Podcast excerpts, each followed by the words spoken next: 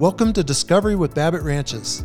Discovery is all things cowboy essence, people at their best, accomplishing extraordinary achievements. Cowboy essence is defined by the character qualities we admire in others. Inspired by the cowboy culture, the code that guides Babbitt Ranches. Hi, I'm Billy Cordasco. Observing, learning, and participating with the environment is a dynamic process that can be as much of an art as it is a science. No one understands that better than Arizona Game and Fish Department Landowner Relations Program Specialist Stephen Cassidy. For 44 years, most of that time spent in Arizona, Steve has been on the ground studying soils, vegetation, changing climate conditions, and how all of these components interact. His experience, knowledge, and trusted relationships with ranchers are highly valued among the land management agencies and all of us in the ranching industry. I've learned probably as much from the ranchers out there, their observations, as I have from, you know, my own observations. I mean, you got to use it all. We'll hear more from Steve in a moment, but first, Discovery with Babbitt Ranches acknowledges the Society for Range Management. These members are dedicated to leading the stewardship of rangelands by promoting science, learning, and collaboration. They focus on all aspects of the range, including soil and plant communities, non native invasive species, and weather patterns. Joining me in the Hash Knife studio is Stephen Cassidy. After retiring from a long career with the Natural Resource Conservation Service, the NRCS, he missed being in the field, monitoring the plants and observing what was happening on the land. He especially missed working with the ranchers and supporting them in their efforts to improve grasslands. It is with a great deal of respect that we welcome Stephen Cassidy. Good morning, Steve. Morning, Billy. How are you? Good. It sure is great to see you. This is really special you're here today. Looking forward to all the insight that you have on everything from soil and vegetation to your career insights and hope for the future. And I like to start off by just asking a little bit of background. And interestingly, um, just uh, for everybody listening, uh, where were you born? I was born in Sacramento, California. Uh, my dad had just joined the Sacramento Fire Department. My mom had retired, not retired. She'd quit her job at the bank so she could take care of me. This kind of had a, in my opinion anyway, kind of an idyllic life growing up there in Sacramento. We we moved when I was 10 to a place that was actually out. It was still within the city limits of Sacramento, but just barely, and it was all farmed all around us. It was a little starting to be a subdivision, and like I said, I was 10 and right away, I found out there was all kinds of cool places to go wander around. And within a couple of years, I convinced my dad that we needed to start hunting again. He had when he was a kid, and literally, I could walk out my back door and and be out where I could go hunting within five minutes. You know, and oh, wow. and the farmers got to know me real good, and me and my buddies. You know, it wasn't just me, but literally stone's throw from us was the Sacramento River. So we were down there goofing off, mostly getting in trouble, but fishing and carrying on and, and stuff like that. So I had a, a background of growing up outside all the time, which I think probably most kids did back then. My dad, on the side, he'd been in construction when he was younger and he kept that trade. And he, he actually built all the houses we lived in and we moved three times, I think. No, tw- just twice. But I helped him build two of the places he, he built. And so I kind of picked up from that too, and literally oh, was wow. worked in construction when I was in college to pay my way through school and stuff. And oh, perfect. Like a lot of kids back then, I thought, well, I'm going to become an engineer or something like that as I was coming out of high school and deciding what I was going to do in college. But I had a cousin that had gone to school and had gotten a job with the Utah Department of Wildlife Resources in, in fisheries, is what he was into and we'd hunted and goofed off and done some stuff together growing up. And he said, you know, you like doing this stuff. You ought to go into this kind of thing. Yeah. And so I did. I said, well, I'll look into it. And I went over and and I decided I was going to go to Davis. I was thinking engineering, but but I went over and talked to a counselor in wildlife management, and he said, you know, based on what you tell me you're interested in, you would probably be better in our range program. And awesome. so I went and talked to, to the guys over there. They said, sign up, join up. We, you know, you, yeah. you sound like a perfect candidate. And so I did. And two years later, I graduated with my range degree from, from UC Davis. And With a degree in hand, a passion for rangeland, and interest in studying and improving the conditions of soil and plant communities, Steve landed jobs with land management agencies in Colorado and Utah in the mid 1970s. The inventory part was a lot of fun. Yeah. It was kind of, I mean, it was really a lot of fun. We did a lot of horsebacking and stuff too, camping out. And, but what was kind of an eye opener was realizing that this data you were gathering and how you manipulated it was going to have a big impact on those ranchers' ability to, to ranch. After a couple years, an opening with the Soil Conservation Service, the SCS, which later became the Natural Resource Conservation Service, the NRCS, brought Steve to Arizona, where he worked in range management across much of the southwestern part of the state. Thing that was really cool, and I'm finally getting to the point that really, really strike my passion on this, is I got a chance to start working with the soil surveys that were being done at the time. They were really gearing up doing survey, And the BLM was part of their whole environmental impact work was having the soils mapped, and Soil Conservation uh-huh. Service was doing it for them at the time. And then I got to do this, the range correlation for that, which means at the time we called them range sites, were attached to the soils. And so with those range sites, we identified what kind of plants might grow there, what kind of plant communities would be there. Right. And it was a kind of a new concept to a lot of people in that you got to look at this land in the little pieces that it is versus, well, cows do this, this, the rest does this and right. stuff. And well, you know, having cows there or rest there is different based on what kind of soils you're looking at, what kind of plant community can be there. So that really excited me. I saw, hey, this is a way we can start talking to people about what can and can't be done on these ranges out there. And so I think that really, I was already enjoying it, thinking this is a right. really cool thing to do. Yeah. But that was just like, wow, the icing on the cake. This is really important stuff. And so. And you were pioneering, participating in how to develop this correlation and work through all of that. Be very inspiring. Yeah, it was. I want to make it sound like I was the one that decided how to do this stuff. I had some very good mentors. But, you know, I'm starting to see things, hey, I see this correlation. This is really neat. Nobody's identified this before and vice, yeah. you know, and things like that. Right. And so so that part that was really really yeah. really neat. And then what was so cool about the, my most of my career with the Soil Conservation Service, which turned into the Natural Resource Conservation Service, I got to marry all of that kind of data to working with the rancher. I could go to the ranch and say, well, this is what I'm seeing based on all the things that I've been looking at here. Yeah. And that really made a huge difference. I mean, you're a rancher. If somebody just comes in and tells you something, you go, well, prove it. How do you know that? Uh-huh. And we had the data. Yeah. We had the information. Yeah. And we could say, yeah. And what you're doing isn't bad. It's just we need to tweak this uh-huh. and, and things like that. So it was really cool. Yeah, I would guess that that along with the passion for you know learning and understanding about soils and of course the vegetation and and a lot of the other variables that go along with that. For you personally, the relationships that you've been able to participate in and make very meaningful over the years is really important to you. Oh yeah, definitely. In 1978, the BLM was starting to conduct soil surveys through remote sensing, which involved studying aerial photography and satellite imagery. This technology helped range managers identify different plant communities across the land and observe their condition. Steve was chosen to be the district conservationist in the Fredonia field office on the Arizona Strip. He worked with soils crews and ranchers to try to figure out why plants were growing in certain places.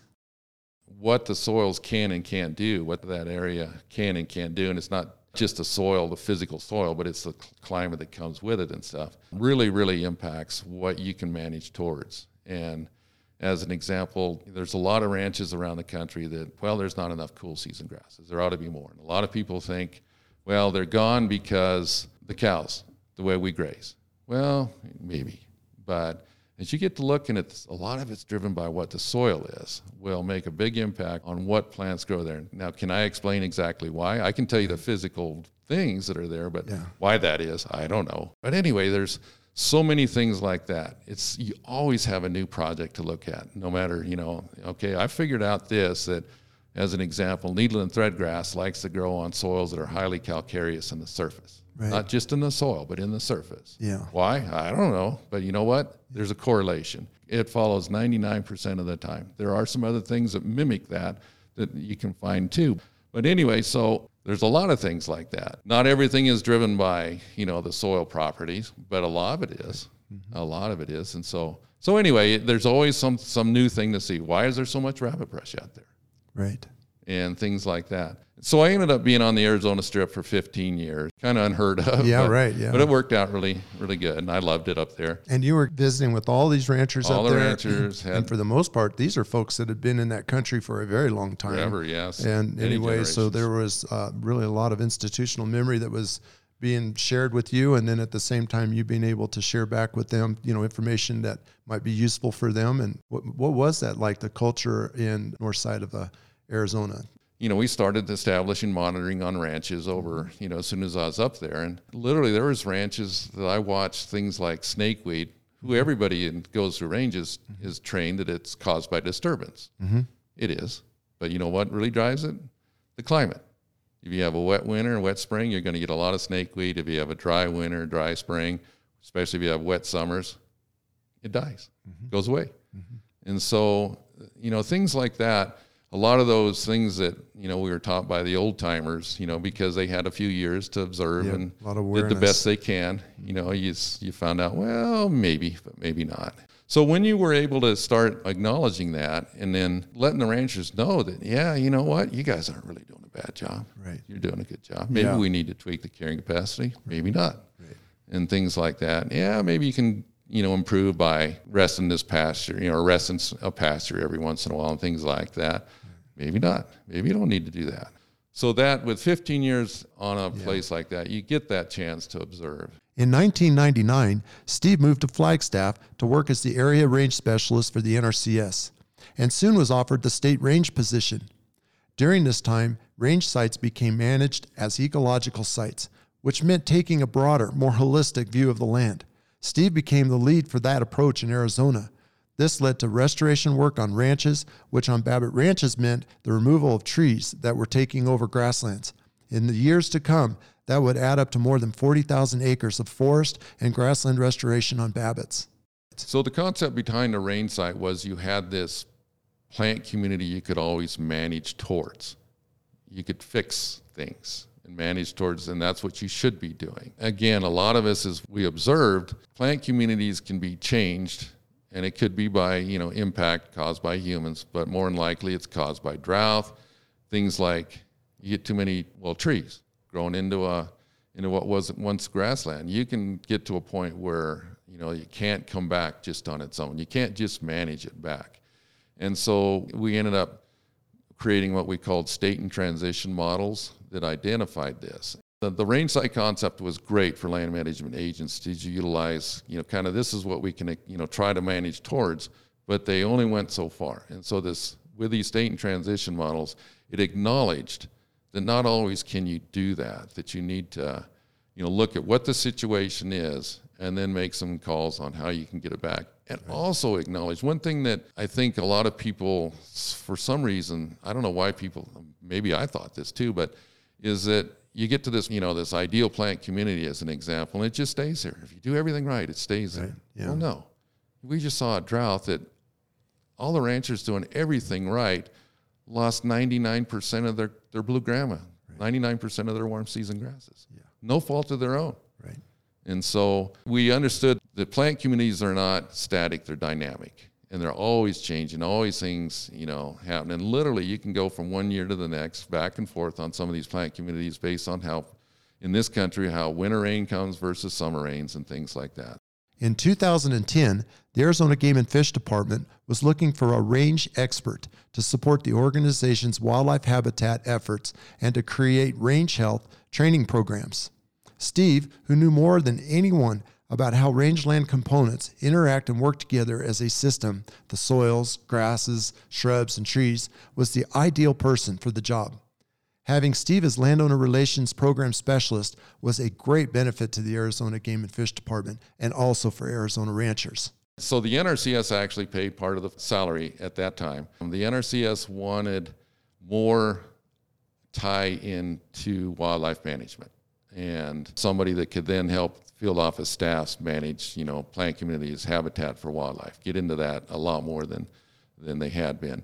And then from the game and fish standpoint, I'm doing a little more speculation here, but what I've understood from conversations is they really wanted to tie into the NRCS and its programs, but they also, at least here in this region in Flagstaff, they realized they weren't plant people. They didn't know how to manage habitat. They they're taught how to manage game, how to manage wildlife. You know, not just game, but you know, basically the animals. And one of the first things they asked me to do was put on range health training. Yeah, you know, right. so that these guys could understand a lot of this kind of what it is, what range health is, why why grasslands Some places have all kinds of shrubs, and some places they don't, and things like that. And so they could better know, you know, are we looking at a situation where we can, if we work with this rancher, we can change, make things better or not. with your past experiences and all that you you have done over the years, coming in and and then integrating with the landowners and the ranchers and developing those relationships has been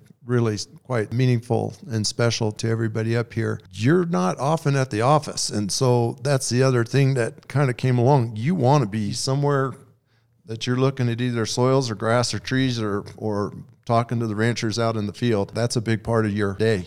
Yeah. Oh, yeah, definitely. I, I feel very fortunate. You know, I'm sure part of it's, you know, I'm an old guy. You know, they say he knows what he's doing, leave him alone. And I appreciate that, you know, that, that I have that support. There's things you learn from reading papers, being in the office, and there's there's a lot of cool things we need to do sitting at the computer to analyze, do the planning, get things ready. That networking with the people that have the money, that's pretty important Yeah. you really do your learning when you're out observing and, and seeing the things on the ground. And by the way, really cool to, to drive out there and s- on this one of these grassland restoration jobs we've done and see this huge herd of antelope Yeah. running across it. So It's very fortunate for all of us that that's the way it works out for you. Yeah, there's no doubt. We're very grateful for all of that that you share with us and provide. I want to see if we can switch this up just a little bit and take all of those experiences and the relationships, how you've been throughout the years, and say, okay, you know, you're visiting with the next generation.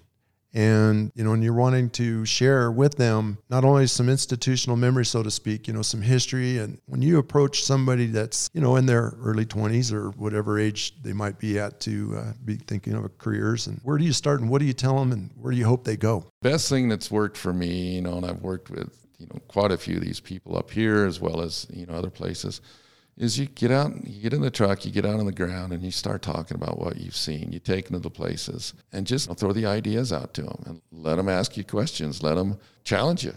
Through his career, Steve has seen dramatic changes on the ground, in the climate, and in approaches for managing land. He also experienced extraordinary advances in technology, like Geographic Information Systems or GIS technology, which has greatly improved the ability to store and study large amounts of data. We can't not do the field work, the boots on the ground. We got to keep that in there. But the, I can do a lot more with the technology in that case than I could back in the old day when I had to I had to walk the whole thing to see, hey, what's out here. You know, we had some really crude photography that you could kind of get a feel. Well, maybe this was a grassland at one time, but now I can go through 30, 40, 50 years of photography and see how it's changed in that time. For ranchers and those in land management agencies, Steve says there's a great value in observation from those who have studied the same area of land for years and those who live on the land. He believes in using data to track changes and identify trends and encourages new range conservation managers to study what's been happening on the land through the years. the average rancher spends a whole lot more time out on the ground than any of us agency people. So a lot of it's just getting that person to see what they're seeing, to understand, hey, yeah, you know, this is what happens when I do this. How important is it to have like monitoring programs and other sophisticated data collection processes? I think it's important to be able to have data to say, hey, do I need a lot of monitoring to tell you, Billy, your place is doing this or doing that? No. For the kind of thing that I can go to then new range cons coming in, this is what I've seen over the last 30 years. Yeah, I need, we really need that. Uh, The other nice thing about monitoring, it makes you stop and look. It makes you look close. It's really easy to drive across the range and say, it looks like this or it looks like that. Or if you get out of the truck and walk and out and look at it, you see, wow, wait a minute, look at this. Now, if you start throwing some hoops out or frames out and things like that, and you really get down on the hands and knees and say, whoa, yeah, look at this, and you clip or whatever kind of monitoring you're doing, you start actually getting some real information. It can really mean a lot. You mentioned this a little bit earlier. There's a lot to be said for collecting information about soil and then having a correlation with the vegetation type and diversity of the grasses and other plants associated with the soil. Um, but climate is certainly uh, kind of the umbrella uh, for all of it. And you've been doing some work with folks up in Montana, or at least knowledgeable about it, mm-hmm. and uh, others. Where do you see that side of the information coming in and helping? with a lot of this, you know, awareness of the landscape. Right, right. So what I'm hoping would come out of something like that, and I don't know how many decades it's going to take to have enough information, but okay, we had this drought. Going back as far as we can see, what did we have another drought kind of like that? And if it did, how long does it take to recover? What were all the implications of that drought that we can see from that information? And I think right now the data goes back to 84. It seems like a long time to some people, but you know what? It's not. So I don't know how long it's going to take, but that's a kind of that's one of those ways we can monitor and actually have data. Now, just think if we had that kind of information back to 1884. This is the remote sensing, you know, the data that Matt Reeves is doing. I think it's really cool. Again, you can look at a huge area for a little bit of money. To try to have that kind of information across as large a landscape as he can look at or you know people can look at with this kind of stuff by boots on the ground doing it there's no way. So I think it's something that I hope keeps going. You know, in 200 years down the road, hey, maybe these guys are really going to have something, really have something. You know, and if we'd been able to gather data like that back to when cattle were first put on the range, just think how huge that would be. Anyway, I'm all over it. It helps me see as a land manager the extent of the drought. It's really huge for that. As an advisor to the wildlife managers, how can you advise, well, if we, we're in a drought, you know, you guys maybe ought to think about doing something with those elk. That's a whole new game. As hard as it is for a rancher to adjust, really hard because it's your pocketbook.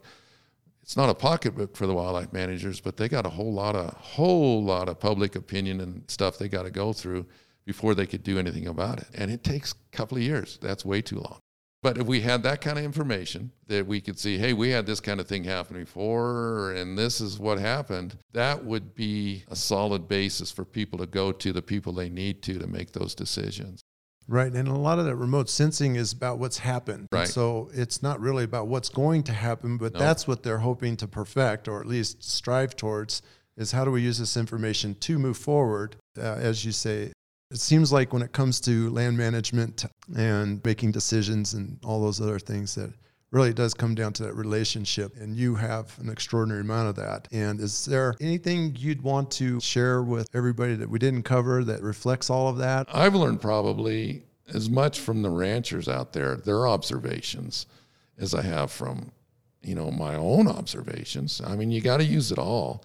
I just think there's so many many many ways to learn that you got to utilize them all. And, and the rancher is definitely one of them. Right. Definitely. And, you know, I like helping people too. That's part of it. If I can do a grassland restoration job, helps the critters, that's really cool.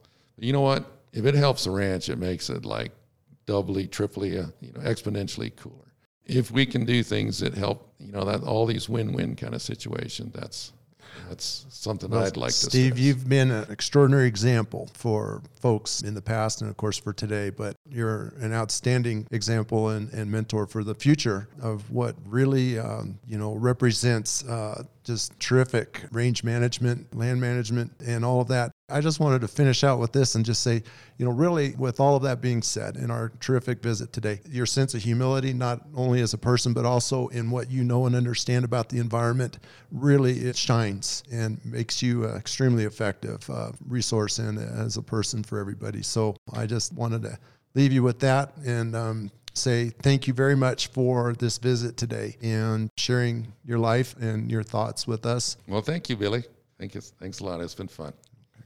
That was Arizona Game and Fish Department Landowner Relations Program Specialist Stephen Cassidy, and you've been listening to Discovery with Babbitt Ranches. Discovery with Babbitt Ranches acknowledges the Society for Range Management, the Arizona section, providing leadership for the stewardship of rangelands based on sound ecological principles. You've been listening to Discovery with Babbitt Ranches, a monthly podcast exploring all things cowboy essence in land stewardship, conservation, science, agriculture, recreation, business, and community. It's through our efforts of learning and understanding Babbitt Ranches, a family business and pioneering land company, raises livestock, manages natural resources, promotes science, and participates in the broader community in order to join, share, and to do the very best we know how. Thank you for listening. I'm Billy Cordasco.